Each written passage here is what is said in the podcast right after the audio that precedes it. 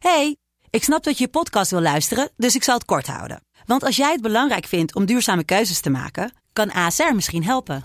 Nou hoor ik je denken, hoe dan? Nou, bijvoorbeeld bij het duurzaam herstellen van schade. Of de premies die we beleggen volgens ons duurzaam beleggingsbeleid. Dat bepaalt waar we wel en juist niet in investeren. Wil je meer weten over welke duurzame keuzes ASR maakt? Ga dan naar asr.nl slash duurzame keuzes. ASR doet het. Zo, dan kan je nu lekker naar je podcast luisteren. Hey, ik snap dat je je podcast wil luisteren, dus ik zal het kort houden. Want als jij het belangrijk vindt om duurzame keuzes te maken, kan ASR misschien helpen. Nou hoor ik je denken, hoe dan?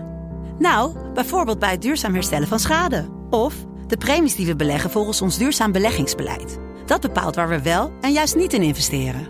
Wil je meer weten over welke duurzame keuzes ASR maakt? Ga dan naar asr.nl slash duurzame keuzes. ASR doet het. Zo, dan kan je nu lekker naar je podcast luisteren. Oh. Oh. Dit is Mand, kortste podcast van Nederland. Vandaag eh, eh, gaat het over René zelf. Ja. René staat centraal. Absoluut. Teken de W.